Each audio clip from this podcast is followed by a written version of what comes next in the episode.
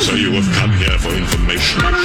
This, this is a My Talk Dirt Alert update. A quick look at what's happening in entertainment We dug up a lot of good dirt. on My Talk. My Talk. Listen and learn. A former Miss Kentucky has admitted to exchanging sexual photos with a 15 year old student at the West Virginia school where she worked as a teacher.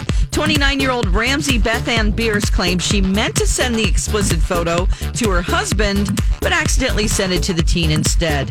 She said she continued the exchange to exchange photos because I was afraid to not appease him. Uh, she did finish in the top 12 of 2015 Miss America pageant and was Miss Kentucky in 2014. Uh, she's pled guilty and is facing up to two years in prison and may have to register as a sex offender. Most people would just tell the police immediately when the first photo is sent that there was a mistake if they haven't done anything wrong. That's just my thoughts. Uh, a war hero thought the medals he earned while serving in three wars were damaged forever after being in storage. However, to his surprise, a group of Oklahoma natives had them replaced.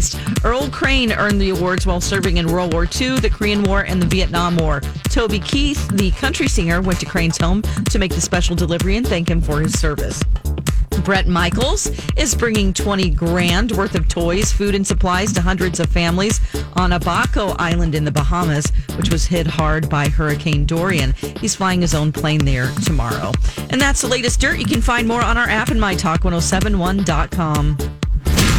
That was a good update, Don. Dirt Alert updates at the top of every hour. Plus, get extended Dirt Alerts at 820, 1220, and 520. Meet me back here in an hour.